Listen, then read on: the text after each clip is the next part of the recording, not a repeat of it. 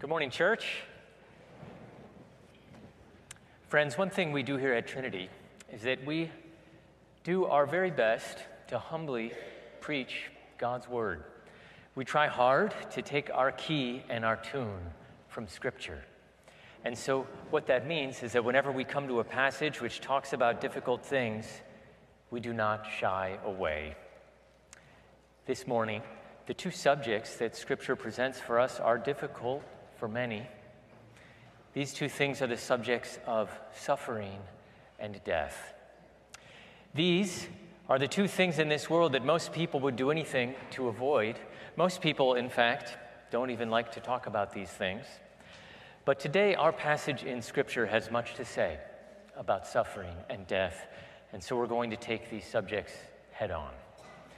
This is important to do because if you haven't noticed, Suffering and death are two things that, hard as we try, we cannot avoid. They are inescapable, and because of this, people fear them above all else. But, Christian, I wonder, what about you? Are you afraid of suffering? Are you afraid of death? What do you do, or what should you do when faced with these things? Perhaps you are suffering now. How are you enduring? Perhaps you know that your end is coming. How are you responding?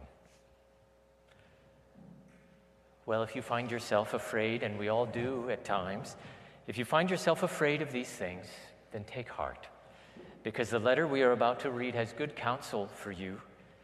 In this letter, in the book of Revelation, Jesus tells the ancient church of Smyrna that they are going to suffer and that some of them may even die. But Jesus says to them to not be afraid. And he promises that he will defeat suffering and death.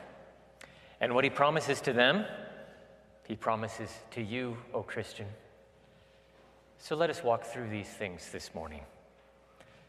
The passage we have before us can be found in the book of Revelation, chapter 2, verses 8 through 11. This corresponds with page 965 in your Pew Bible. And just by way of reminder, the author of the book of Revelation is John the Apostle, a disciple of Jesus. And in this book of Revelation, Jesus has appeared to John in a heavenly vision, and he's currently dictating letters to John to send to local churches in Asia Minor. And this brief letter we have before us today was addressed to the church in ancient Smyrna. And this little letter reads like this And to the angel of the church in Smyrna, write the words of the first and the last who died and came to life. I know your tribulation and your poverty, but you are rich, and the slander of those who say that they are Jews and are not, but are a synagogue of Satan. Do not fear what you are about to suffer. Behold, the devil is about to throw some of you into prison that you may be tested, and for 10 days you will have tribulation. Be faithful unto death, and I will give you the crown of life. He who has an ear, let him hear what the Spirit says to the churches. The one who conquers will not be hurt by the second death. Here, Jesus counsels the church in Smyrna not to fear suffering and to be faithful even unto death. And these will be our two themes this morning. First, we will start with a little bit of background to this letter. We'll sketch out the historical context to help us understand the sufferings that the church in Smyrna was facing and what they were to face. And then we'll focus on two things First, what Jesus says about suffering, and second, what Jesus says about death. And we will see what counsel he gives to those who face such things, and we'll see what counsel he gives to you. Let's pray together. Oh, Father in heaven, we thank you for your word. We thank you for its timeliness, and Lord, for how you cut to our hearts with it. Father, we pray that through your word this morning, you would give consolation and comfort and encouragement to those who are suffering. And to those who face death. Lord, we pray we would treasure your word in our hearts. Lord, that if now we do not face these things, that in the future when we do, we would remember your counsel and we would cast ourselves upon you, the one who has conquered suffering and death. And Father, we pray all this in the name of Jesus. Amen. Let us begin with a little bit of historical background to this letter. Remember, this letter was written to the ancient church in Smyrna, and Smyrna was a very wealthy city in the ancient world. It was known for its spices, for trade, and its beautiful buildings. And it was also one of the chief centers of imperial worship of the Roman emperor. It was, in fact, specially selected for this purpose. What this means is that the people of Smyrna would have been making sacrifices to the Roman emperor pretty much every day. And along with this, Smyrna also had a vibrant Jewish community. But it must be noted that of all the different ethnic groups in the Roman Empire, Jews at this time were exempted from the requirements of emperor worship by special agreement with the government. This means that while probably everyone in Smyrna, in Smyrna was required to worship the Roman emperor, the Jewish inhabitants likely were not. And all these things help us to understand Jesus' words to the church in Smyrna, because when we take this letter and we place it in the light of these historical facts, we can draw some reasonable conclusions. First, it seems, for example, that the Christians of Smyrna must have felt pressure to worship the Roman emperor due to the imperially backed Roman cult that was present in the city. And in fact, this pressure may have been immense. Along with this, Christians also would have been living amongst very wealthy people.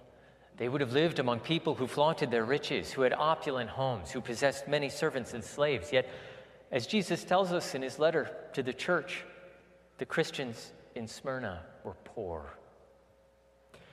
Furthermore, as I said, we know from the historical record that there was a vigorous and thriving Jewish population. We glean from the letter that the Jewish community of Smyrna seems to have been slandering the Christians of Smyrna. They seem to have been saying that the Christians were not actually Jews, that is, that they were not actually worshiping the God of Israel. This is relevant because as I mentioned before, the Jews of Smyrna, like all Jews in the Roman Empire, they were exempted from worshiping the Roman emperor. We know also from reading the book of Acts that in the early days of the church, Christians would often worship in synagogues, since in the early church, most Christians were Jews to begin with. So the reasonable inference here is that in a place like Smyrna, there was immense pressure to worship the emperor. But despite this, Christians could likely have found a safe haven, a shelter from persecution, but only if they worshiped in the local synagogue. This, for example, is something that even the apostles did for a time in the early church, where the apostles continued to identify as Jews and worship in the synagogues. We see this throughout the book of Acts. But there was a problem in Smyrna because the letter in Revelation says that the Jews in Smyrna were slandering the Christians and saying that they were not Jews. A reasonable conclusion that scholars have made from these things is that the Christians of Smyrna who had sought refuge in the synagogues had been kicked out of the synagogues, and therefore they were exposed to persecution and the forced worship of the Roman emperor. They seem to have been accused by ethnic Jews of not being faithful to the God of Israel because they followed the Messiah Jesus. And hence, these Christians were excommunicated from the synagogue. And the result is that they were no longer exempted from worshiping the emperor and they were exposed to persecution if they remained faithful to Christ. Taken all together, we can conclude that the church in Smyrna was suffering. They were poor, they were slandered, and as the passage explains, they soon would suffer imprisonment. But what does Jesus say to the church in Smyrna in view of these things? What word does Jesus have for those in Smyrna who are suffering? Remember, Christian, what Jesus says to the church in Smyrna, he in many ways says to you. So let me rephrase that question. Instead of what word does Jesus have for those in Smyrna who were suffering, let us ask this morning what word does Jesus have for you who are suffering or who are facing death? Let us start first with what Jesus says about suffering, and then secondly, we'll discuss what Jesus says about death. So let's begin. In Revelation 2 9, the first thing Jesus says to those who are suffering is this I know your tribulation. Friends, are you suffering today? Jesus says to you, I know your tribulation. You are not forgotten by God. He knows your tears, He knows your doubt, He knows your pain. If you are jobless, homeless, anxious, hopeless, He knows these things.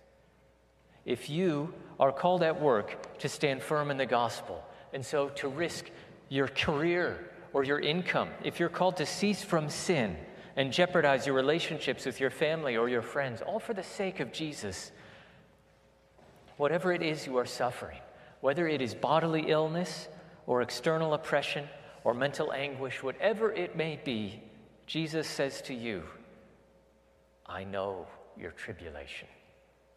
Jesus is not blind to these things. He knows, he sees, he understands. Scripture declares in Hebrews chapter 2:18, because Jesus himself has suffered when tested, he is able to help those who are being tested. Friends, this is the first thing Scripture says to you who are suffering. Jesus knows, Jesus is aware. Jesus is intimately familiar with suffering. He is not unacquainted with these things. He himself suffered, and so he's able to help you who are being tested by suffering. You are not alone, you are not forgotten by God. Jesus knows every tear you have shed and every drop you have bled. Be comforted in this, my brothers and sisters. But there's a second word that Jesus has for you who are suffering. He goes on to say to the church of Smyrna in Revelation 2 9, he says, I know your poverty, but you are rich. To put this another way, though it appears, Jesus says, that you are poor now, you in actuality are rich. Though it appears that you are suffering now, in the heavenly and spiritual reality that Jesus has ushered in, all these hardships are working together for your good, both now and in the future. And this is not some far off promise of spiritual riches, it is a promise of spiritual riches that can be redeemed here and now in the present moment, in this very instant. This is why Jesus says to the church, I know your poverty, but you are rich. Jesus does not say, I know your poverty, take heart, you will be spiritually rich in the future when I return. Instead, he says, I know your poverty, but you are rich here and now. This idea that the heavenly blessings in Christ are present now is illustrated by Jesus' promise in the Gospel of Mark in chapter 10. Jesus says, Truly I say to you, there is no one who has left house or brothers or sisters or mother or father or children or lands for my sake or for the sake of the gospel who will not receive a hundredfold now in this time houses and brothers and sisters and mothers and children and lands with persecutions and in the age to come, eternal life. But many who are first will be last, and the last first. Notice here the promises of Jesus for you, Christian. He says that if you follow me, you will suffer in this life, but in the life, this life, you also will receive a hundredfold in return. You'll receive spiritual friends and spiritual brothers and sisters and spiritual children and houses and countries. And Jesus says, In the future, though you are last now, you will be first then. Hence, if we return to the church in Smyrna, Jesus says that though Smyrna was at that time poor in an earthly sense, in actuality, they were rich towards God. in that very moment. And Jesus says the same to you, Christian. Though you may be poor now, you are rich in God. And this goes for all kinds of suffering, whatever form it may take be it poverty, physical pain, despair, slander, betrayal, persecution, or anything else. If you are a follower of Jesus Christ,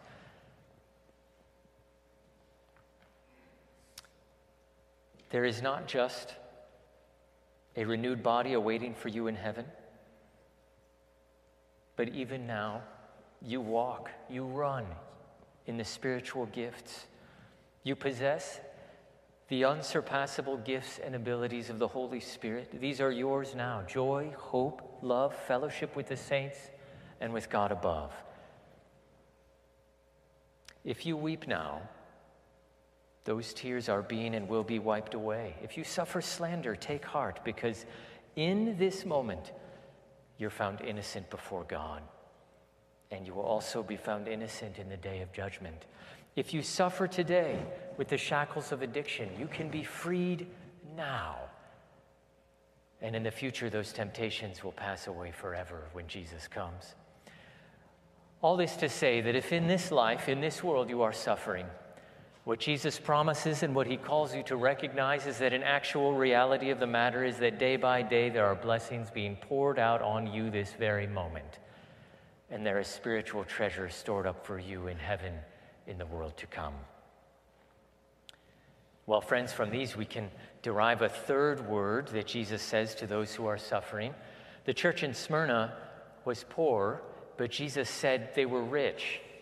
This is an example of a profound gospel truth. It turns out that when you are suffering in the path of obedience to Jesus, God has promised that He will take your sufferings and He does not simply bless you in a general spiritual way in the present moment in your suffering, but He he takes your suffering and he works upon it with a kind of precise antidote, a counter agent that turns that specific suffering, that turns that specific evil into an exact corresponding and matching gift. So if you are poor in this world, then faithfully, humbly enduring that poverty makes you rich in God. If you are slandered in this world, then patiently persevering in that slander by God's grace turns that slander into vindication if you are abandoned by friends or family for following Christ,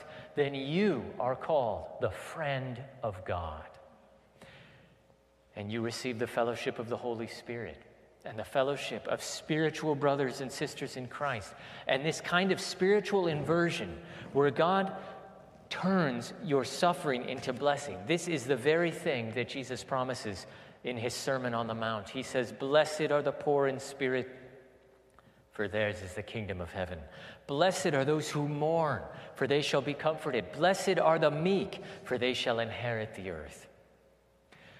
What we've covered so far is this. Remember, when you are suffering, remember first, God knows and understands, for he suffered also. He has not abandoned you. You are not alone, he is with you.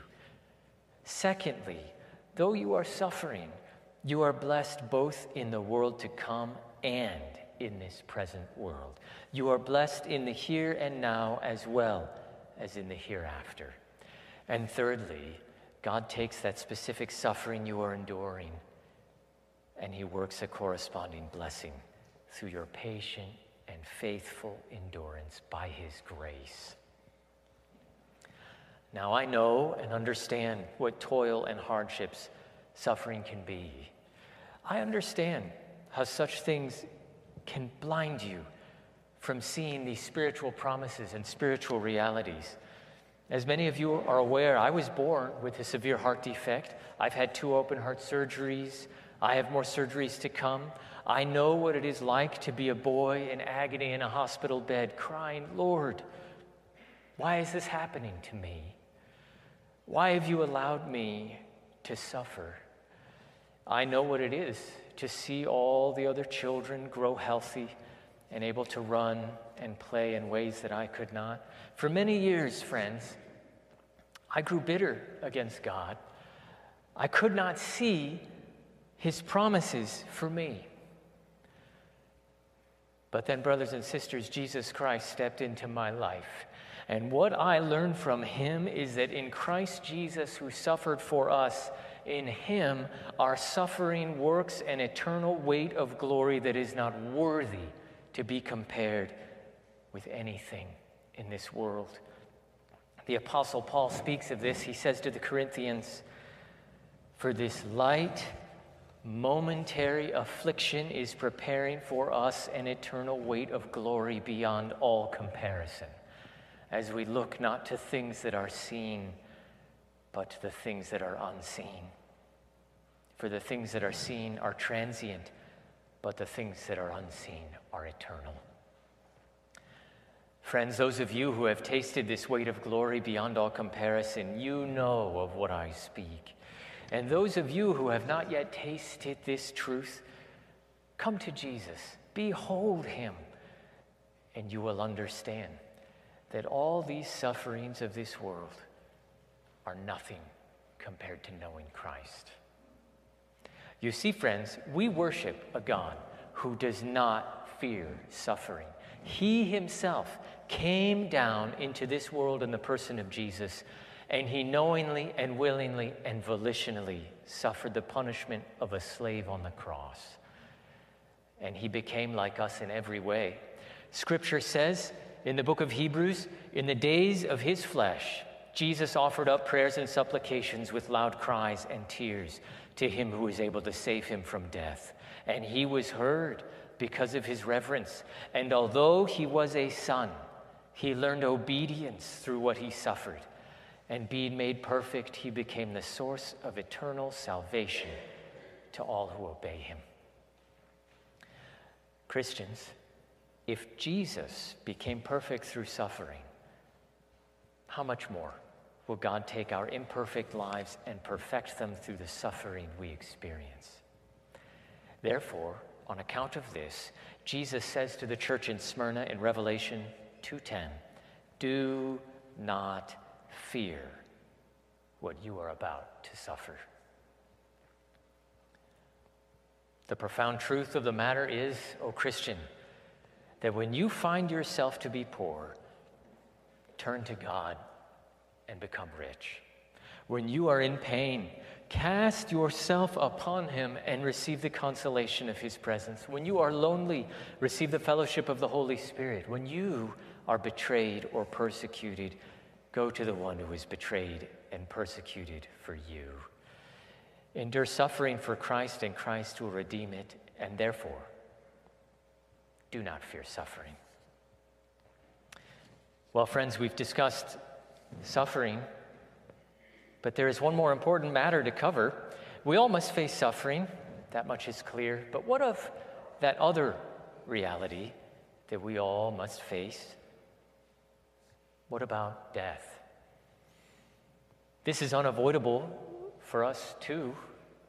So, what words does Jesus say to us who are facing death? Jesus says this, to the church in Smyrna in Revelation 2:10 through 11. He says, "Be faithful unto death, and I will give you the crown of life." He who has an ear, let him hear what the Spirit says to the churches. The one who conquers will not be hurt by the second death. From these words, friends, we gather that this persecution that was to come upon the church in Smyrna was going to be very severe. So Jesus exhorts them. He says, Be faithful unto death. And he says this with a promise, and I will give you the crown of life. It should be mentioned again that what Jesus says to the church in Smyrna, he says to you, Christian, be faithful in all things, even unto death, and I will give you the crown of life. By this, Jesus means that we should be willing to sacrifice all things in obedience to him and his word, even at the cost of our lives, just as Jesus laid his life down for us.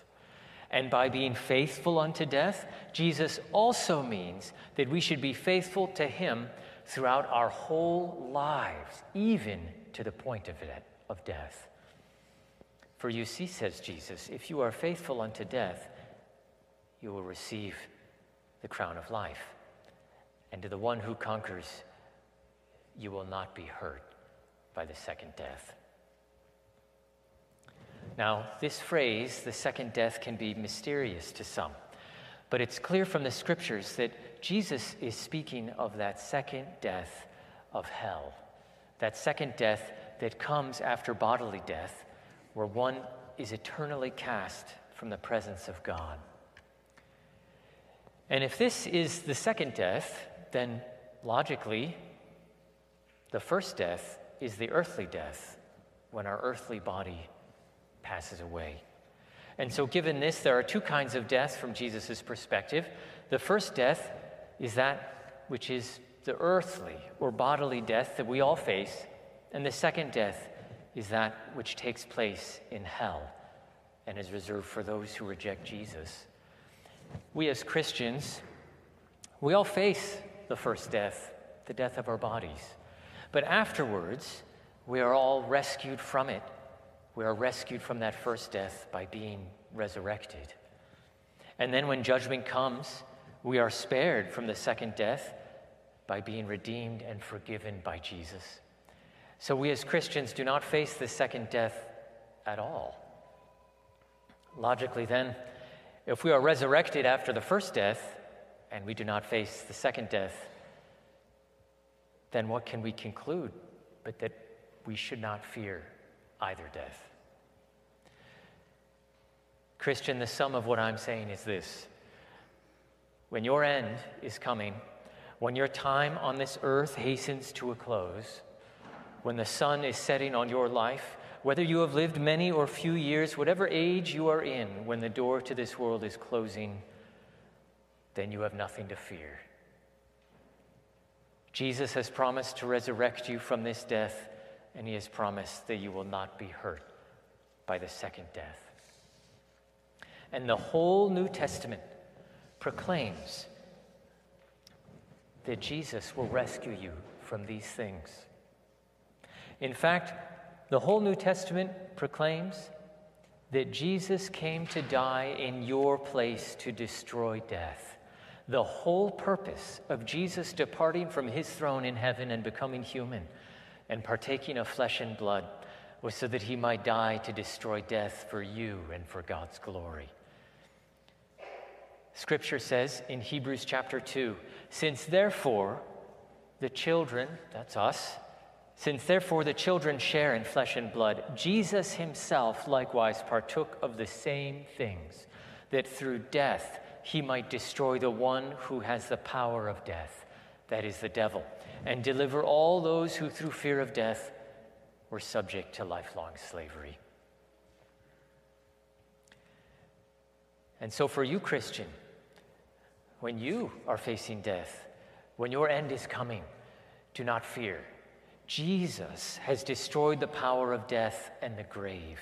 And therefore, Jesus says to the church in Smyrna, Be faithful unto death, and I will give you the crown of life. And he adds, The one who conquers will not be hurt by the second death. But after all these things, I should mention there is also in Jesus' letter to the church in Smyrna an additional word of consolation about facing death. This is at the very beginning of the letter. It's in Revelation chapter 2, verse 8. At the very start, Jesus announces himself and he says, quote, I am the first and the last who is dead and has come to life. In this verse, Jesus identifies himself as the one who was dead and who came to life. Brothers and sisters, what a precious Savior we have in Jesus. He's able to rescue you from death because He's been there.